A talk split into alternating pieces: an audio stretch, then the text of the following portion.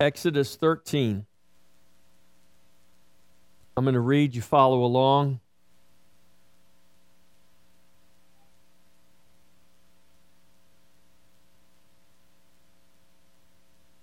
Exodus 13. Then the Lord spoke to Moses, saying, Consecrate to me all the firstborn, whatever opens the womb among the children of Israel, both of man and beast, it is mine.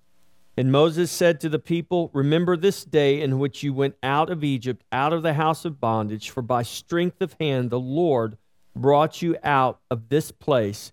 No leavened bread shall be eaten. On this day you are going out in the month of Abib.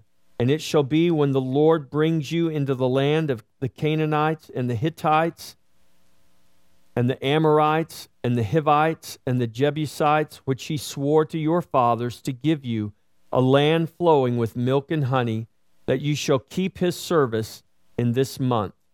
Seven days you shall eat unleavened bread, and on the seventh day there shall be a feast to the Lord. Unleavened bread shall be eaten seven days, and no leavened bread shall be seen among you, nor shall leaven be seen among you in all your quarters.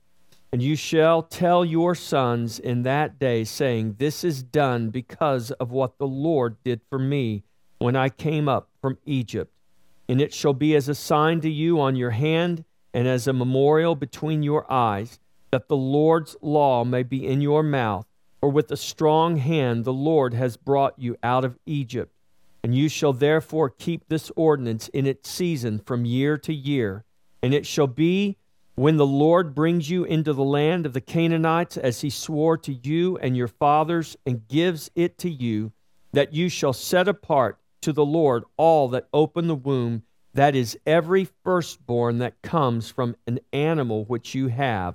The males shall be the Lord's but every firstborn of a donkey you shall redeem with a lamb, and if you will not redeem it, then you shall break its neck. And all the firstborn of man among your sons you shall redeem.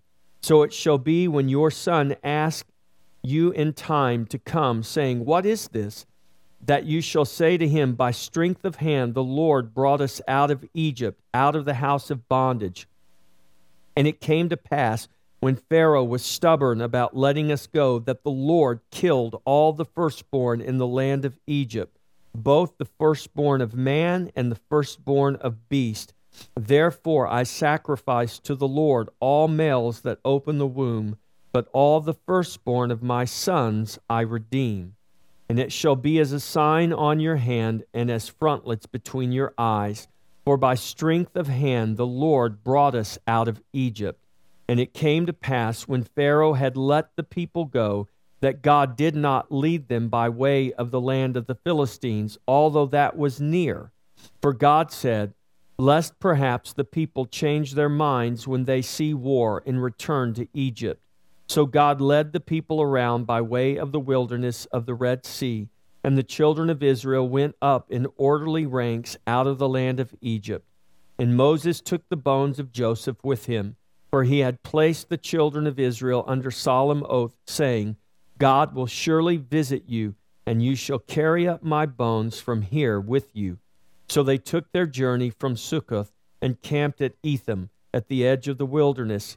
And the Lord went before them by day in a pillar of cloud to lead the way, and by night in a pillar of fire to give them light, so as to go by day and night and he did not take away the pillar of cloud by day or the pillar of fire by night from before the people.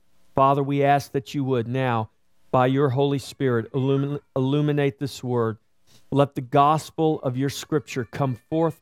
Lord, let it be seen. Let it go into our hearts and our minds and transform us and conform us to the very image of the Son of God. Do this for your glory, God, that your church, that your people would be a witness to you in this world. In Jesus' name, amen. Exodus 13. So Israel has come out of the promised land. The tenth plague has come.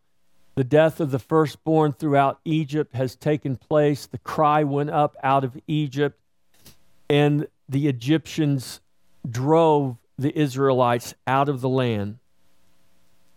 And as Israel is leaving the land, and they're leaving Egypt, and they're on their way to the promised land, God speaks to Moses, and he says, Consecrate to me all the firstborn, whatever opens the womb among the children of Israel, both man and beast, is mine. And what God is doing is claiming what is rightfully His. And this is something that we need to understand that we have no claim on anything except what gives us what God gives us claim to. And the reality is this the earth is the Lord's and the fullness thereof, the world and they that dwell within. That's Psalm 24 1. And in Deuteronomy ten fourteen, God says, Indeed, heaven and the highest heavens belong to the Lord your God, also the earth with all that is in it. What we have is not truly ours, it is the Lord's. What we have is what God has entrusted to us. We are stewards over our lives, our children, our possessions, but but the earth is the Lord's and everything that is in it. And God told Moses, Consecrate to me all the firstborn of the children of Israel. God killed the firstborn of man and beast of the Egyptians, but he sets apart and makes holy the firstborn of the children of Israel. And we saw this throughout the plagues that came upon Egypt when God would say, I make a difference between the children of Israel and the Egyptians. And once again, we see that God is making a clear difference between the children of Israel and the Egyptians. God wants his people to know that he has made a difference and that God calls his children to be different than the children of the world. And he does that because we are different. We are made different by God. We once were darkness, but now we are light in the Lord. So consecrate to me all the firstborn. God says there is a difference between my children and the children of the world.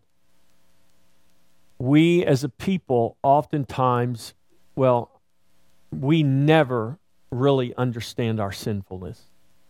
You can know that you're a sinner, and I think we all know that we are at the very least, everybody knows they're not perfect. Everybody knows they make mistakes.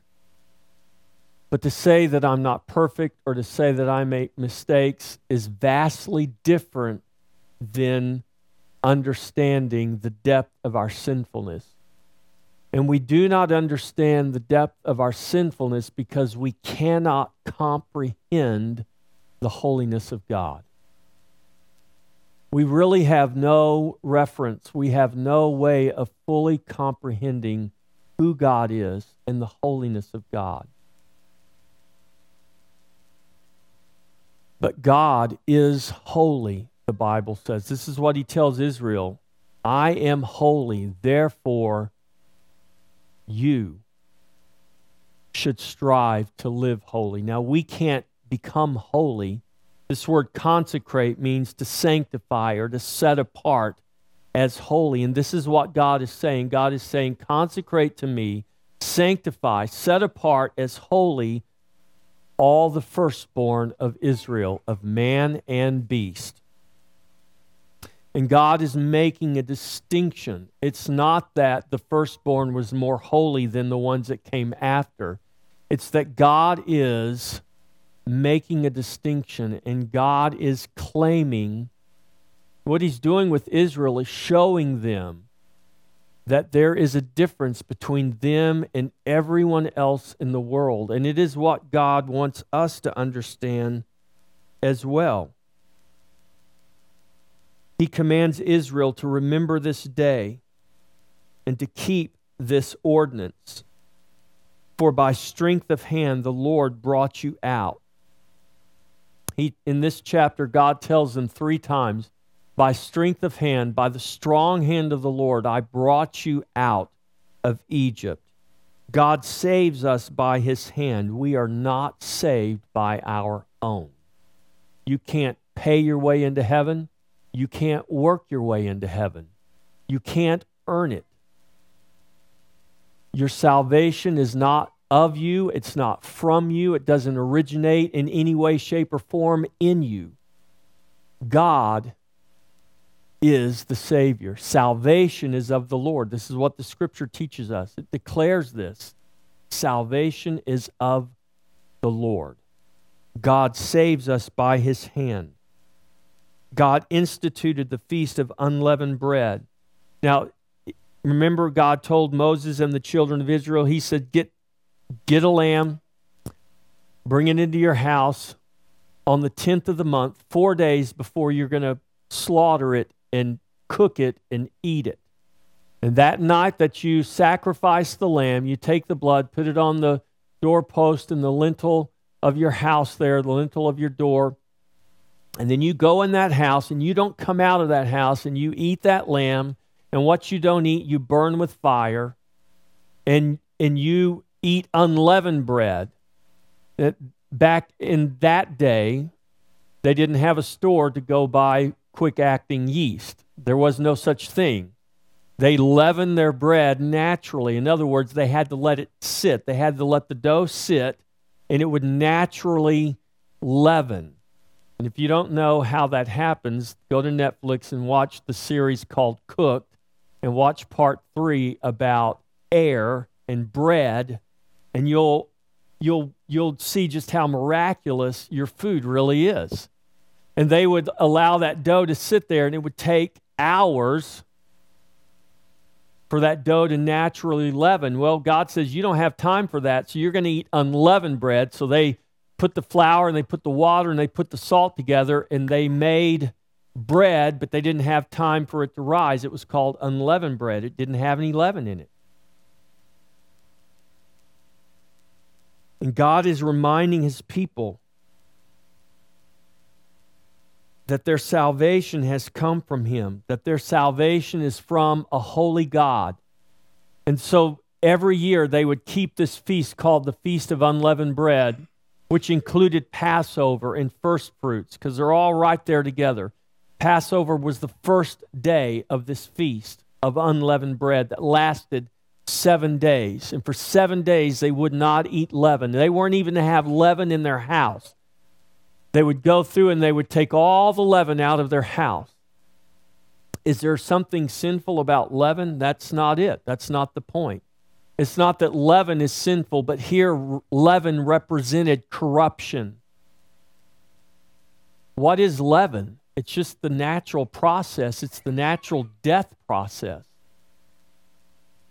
how your bread leavens, how your bread rises, is because bacteria in there is things are dying and decaying and producing gases and and that's what makes your bread rise. Did you know that? It's actually death inside your bread that makes it rise up and puff up. You don't think of it that way, do you? But that's that's really what's happening. Things inside that bread are dying, decaying, producing gases and making your bread rise, and it tastes really good. Might not taste as good after this sermon, right? Another reason why did God not want any leaven? Because leaven represented death, leaven represented sin. And what did God institute the Passover for? He said, I'm going to deliver you from death. I'm going to deliver you from sin. Now, remember, everything in the Bible, as we read these stories, as we read these accounts of what happened to Israel, we're reading these, but we need to read them and we need to see them and we need to hear them with eyes that see Jesus. Because this wasn't just about eating lamb in their house on a certain night and having a lamb party. This was about being delivered from death.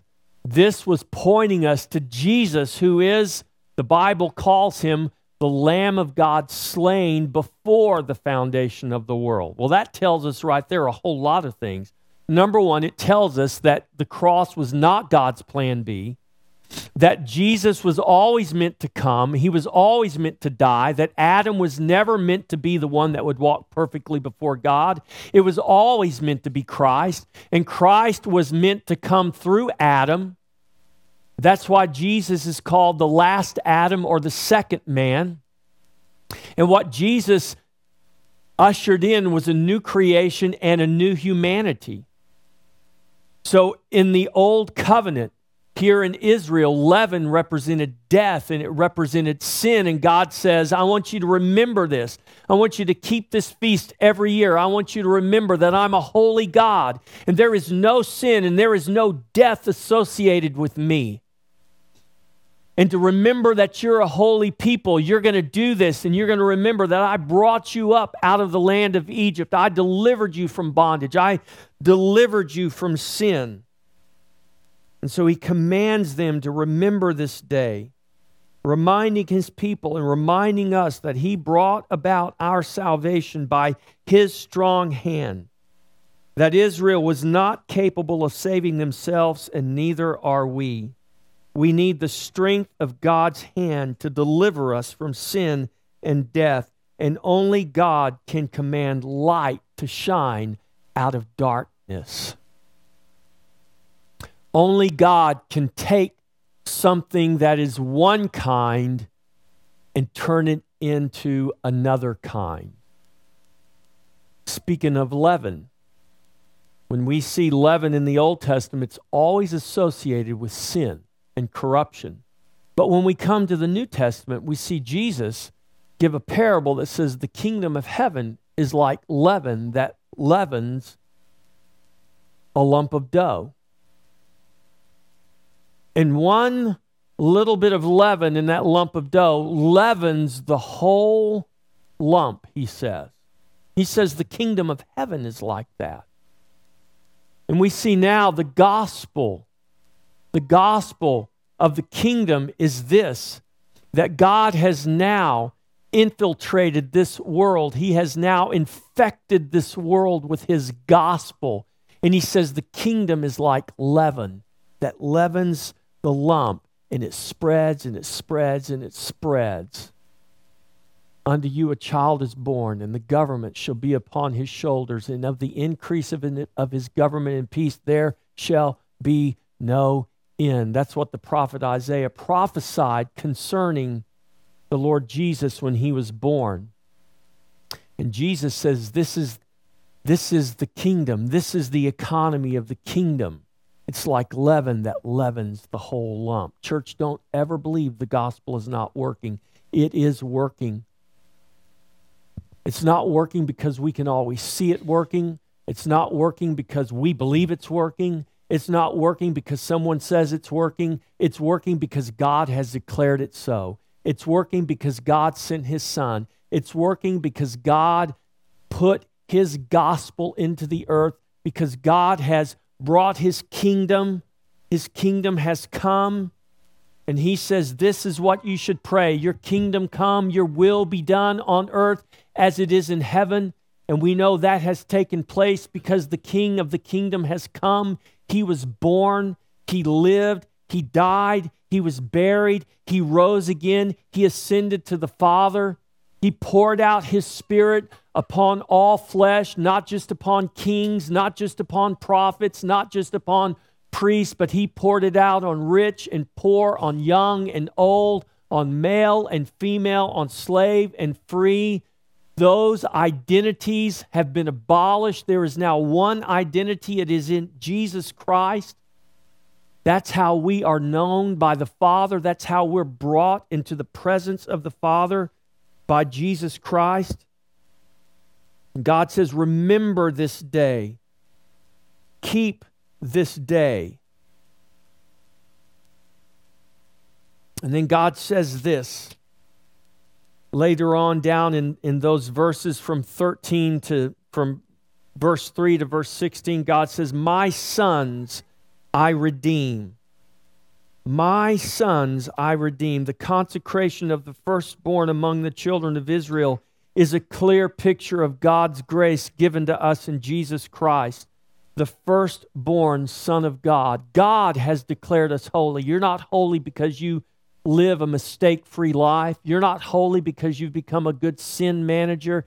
You are holy because God has declared you holy in Jesus Christ. God has made you what you could not and I could not make myself. And He has redeemed us as sons because He has called us His sons. And this picture of God redeeming His sons among His people is a picture of God's grace that's given to us in Jesus Christ, who was the firstborn Son of God. It was not Israel that made the difference, but it was God. God had mercy on Israel. He extended his grace to them in keeping the promise God made to Abraham and to his seed. Let's turn back a few pages to Genesis chapter 17 and let's look at the promise that God gives to Abraham. Genesis chapter 17, beginning in verse 1.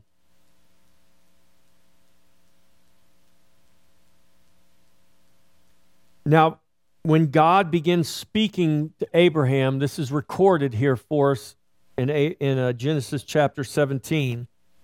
In the beginning of this, when God begins speaking, Abraham was still Abram. If you didn't know that, Abraham was not always Abraham, he was Abram. And we're going to see when God changes Abram's name to Abraham. It's right here in Genesis chapter 17. Verse 1 Then Abram, when, I, when Abram was 99 years old, the Lord appeared to Abram and said to him, I am Almighty God. Walk before me and be blameless or be holy. And I will make my covenant between me and you and will multiply you exceedingly. Then Abram fell on his face, and God talked with him, saying, As for me, behold, my covenant is with you, and you shall be a father of many nations. No longer shall your name be called Abram, but your name shall be Abraham, for I have made you a father of many nations. I will make you exceedingly fruitful, and I will make nations of you and kings shall come from you. And I will establish my covenant between me and you and your seed. Depending on what Bible you have there, see that word descendants? I don't like that word. Because the original Hebrew word, the literal translation of the Hebrew word there is seed. It means descendants. It's not an incorrect translation. It's just not a literal word for word translation. And we're going to see why it's important that when you read that, when you read the word descendants, when God's talking to Abraham making his promise, and you read the word descendant in your Bible, you should always think seed, not just descendants. So, what he says here is this He said, I'm going to make a covenant between me and you and your seed after you and their generations for an everlasting covenant to be God to you and to your seed after you. Also, I give to you and your seed after you the land in which you are a stranger, all the land of Canaan, as an everlasting possession, and I will be their God. And God said to Abraham, As for you, you shall keep my covenant, you and your seed after you throughout their generations. This is my covenant which you shall keep between me and you and your seed after you. Every male child among you shall be circumcised. That was the sign of the covenant. And you shall be circumcised in the flesh of your foreskins. It shall be a sign of the covenant between me and you. So, this is the promise that God makes to Abraham. And so, when Moses and the children of Israel are here coming out of Egypt, they are reminded of the promise that God made to Abraham. So, they've been in Egypt for 430 years. And many of those children of Israel may have forgotten the covenant, but God has not forgotten the covenant. They, many may have been unaware of the promise of God, but God was not unaware. And so God sends Moses to go back to lead them out of Egypt because God had made a promise and a covenant with Abraham. And the promise was not only to Abraham and to his descendants, more specifically and most importantly, the promise was made to Abraham and to his seed. Now, to understand why that word seed is so important, let's go to the New Testament and let's go to Galatians chapter 3. The Apostle Paul, in his letter to the Galatians, gives the plain meaning that Christ was always the promised seed and that all the promises that God made to Abraham were made to and for Christ. So let's go to Galatians chapter 3. And let's start reading in verse 13. Galatians 3:13. Sorry, uh, computer person, I didn't put 13 in there. Galatians 3:13 Christ has redeemed us from the curse of the law having become a curse for us. For it is written cursed is everyone who hangs on a tree. But the blessing of Abraham that the blessing of Abraham might come upon the Gentiles in Christ Jesus that we might receive the promise of the spirit through faith. Brethren I speak in the manner of men though it is only a man's though it is only a man's covenant, yet if it is confirmed, no one annuls or adds to it. Now to Abraham and his seed were the promises made. He does not say, and to seeds as of many, but as of one, and to your seed who is Christ. Paul is quoting directly from the Genesis record there. And he says, God didn't make a promise to Abraham's many descendants, he made a promise to his seed, who is Christ. The promise is not made to Christ along with everybody else, the promise is made to Christ. Now, why is this important? Well, we can go on and we see that in verse 29, Paul sums up this chapter with and if you are Christ, if you belong to Christ, if you are in Christ, then you are Abraham's seed and heirs according to the promise. So when God says, I redeem my sons, when God is consecrating the firstborn, and he says, Consecrate to me the firstborn of everything that opens the womb of the children of Israel, this is giving us a picture we can see clearly now because we have hindsight. But God was giving Israel a picture as they looked forward into their future of Christ, the firstborn Son of God, who would be consecrated, sanctified, set apart. He is the holy Lamb of God whose sacrifice has redeemed the sons of Israel, has redeemed the children of Israel.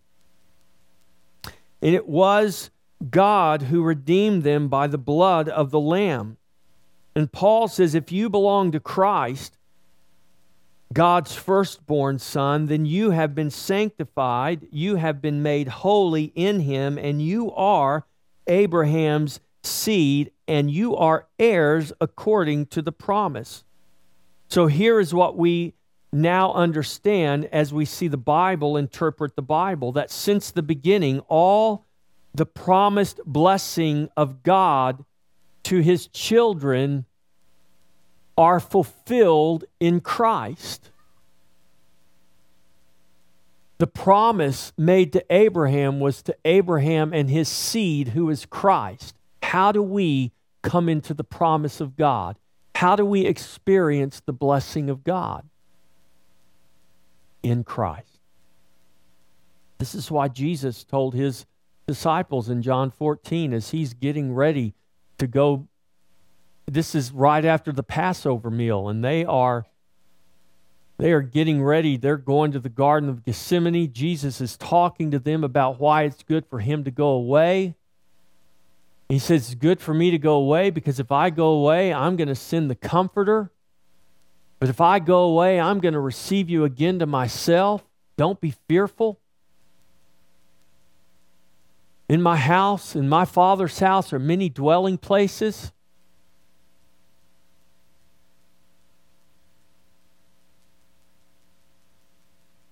And he says, I am the way. The disciple says, Well, just, just show us the way. And the answer Jesus gave was, I am the way. I am the truth. I am the life. No one comes to the Father except through me. How do we come to the Father? There is only one way it is through Jesus Christ. To come to the Father, we must be holy. We must be blameless. We see this throughout the scripture. How in the world are you and I going to become holy? We can't work that hard. We don't have enough money. There's no price that can be paid to obtain that. That holiness comes only in Jesus Christ. That means unless you and I are in Christ, we have no chance of coming into the presence of a holy Father, a holy God. And this is what God has done for us by redeeming us through the blood of his firstborn Son. My sons I redeem. And then in verse 17 of Exodus 13, we see that God leads them by not by way of the land of the Philistines. Look at this, verse 17. Then it came to pass when Pharaoh had let the people go that God did not lead them by way of the land of the Philistines, although it was near, or although it was the quickest way to get there. God leads us in the way that will fulfill his promised purpose. That means that God doesn't always lead us the shortest way to his promise. Have you ever noticed that? God leads us the way he knows is best for us, even when that way does not appear best to us. Ever been there? God never chooses our way because it's the shortest, or because it's the easiest, or because it's the hardest. He chooses our way because it is the best way to his promise for us. We're the ones making those judgments. This is too hard. This is too easy. This is too long. This is too short. God's not considering any of that. God is looking at the way He's leading us. He says, This is the best way for you to come to the promise I have for you. God could care less which way is shortest or longest or hardest or easiest. God will take us the best way. He doesn't lead us based on a whim. He has a purpose in everything that he does. He didn't lead them the shortest way. Why? Because he said they'll encounter war and they're not ready for war. God does not lead us into war until he prepares us for the battle. Israel went up out of the land of Egypt in orderly ranks, it says. God was leading them in the way and preparing them for all that was ahead of them, and they did not even realize it. If you're in the midst of a battle right now, God has let you enter that battle because He has prepared you for that battle. Now, that doesn't mean you necessarily feel prepared or believe you're prepared. But God doesn't uh, lead you into a battle unless He's prepared you for the battle. God doesn't let you go to war until you're prepared for the fight. God keeps his promises, not according to our time and not according to our way, but according to his.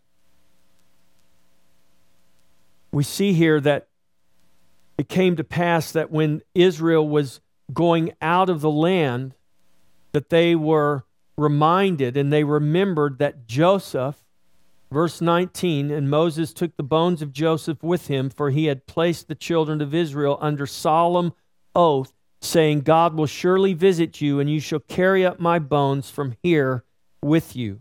Joseph made the people of Israel promise to carry his bones up with them when they left Egypt. And Joseph told Israel that God would visit his people, and when he did, that they were not to forget him and leave his bones in Egypt, but to carry his bones up with them to the land of promise. 430 years later to the day, Israel leaves Egypt. And they're going back to the promised land of their father, Abraham, Isaac, and Jacob. And God kept his promise to visit his people and to lead them out. But I would be willing to bet that there were a lot of the children of Israel that would not have waited 430 years for God to lead them out. In fact, there were many, many, many of them who died in Egypt and never physically left the land of Egypt and entered the promised land.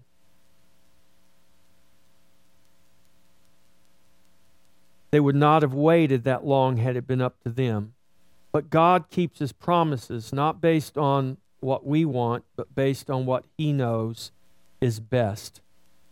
So we can't be a people that that are fooled by what we can see, and we can't be a people that loses heart based on what we cannot see.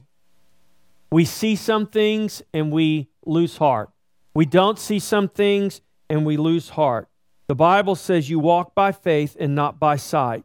God works in His way and His time for His glorious purpose. We cannot always see Him working, but He has made it clear to us by His word that He is and, and He is always working for our good. God goes before his people always. It says that the Lord went before them by day in a pillar of cloud to lead them in the way, and by night in the pillar of fire to give them light as they go. The Lord goes before his people. That means that God is ahead of us, he's leading us and preparing our way.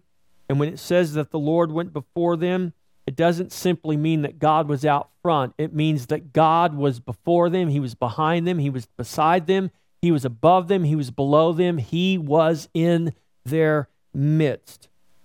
Now in Christ, under a better covenant based on better promises, God is not just a God that goes before us. He's not just a God who takes us by the hand and walks with us. But we are in Christ, and Christ is in us. We are in God, and God is in us. Now, through the redemption that Christ has bought for us and paid for for us, we are in Christ, and Christ is in us. God has poured His Spirit into your heart, and God doesn't just dwell with you, but God dwells in you, and you dwell in God. That is the reality that we now experience in Christ. It says that he did not take away the pillar of cloud by day or the pillar of fire by night from before his people. God is our light, he is our covering for all eternity. His promise is that he will never leave us, he will never forsake us for the child of God, for all who are trusting in Jesus Christ, the promise of God's presence in our life is eternally secure. If you are in Christ, you can rest assured that God goes before you always. Amen. I want to get invite you to get ready to come to the Lord's table. Jesus instituted this table the night before his death on the cross when he celebrated the Passover with his disciples. He celebrated that Passover as the Passover lamb.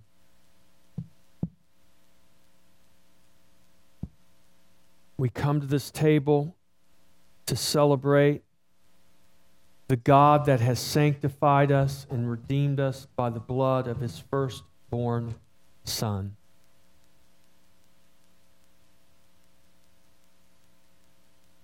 I encourage you to trust Jesus and come to the table and celebrate your redemption. Church, Christians, come to the table. Your charge is to turn to Jesus, to call upon Him, to trust in Him, and to know that He has consecrated you and redeemed you by His strong hand by the blood of his firstborn. He is leading you in the way that will fulfill his promised purpose. He's not leading you the quickest way or the easiest way, but the best way. He's preparing you constantly for things that you do not know and that you cannot see. He is faithful to keep his promise, though it is according to his time and in his way. In all your way, he goes before you to be for you a light and a covering, and he will never leave you nor forsake you. Remember that and consider that as you walk your walk of faith. Give him thanks, give him glory, and tell all of his most marvelous ways. As he has made himself known to you, make him known to those around you. Amen.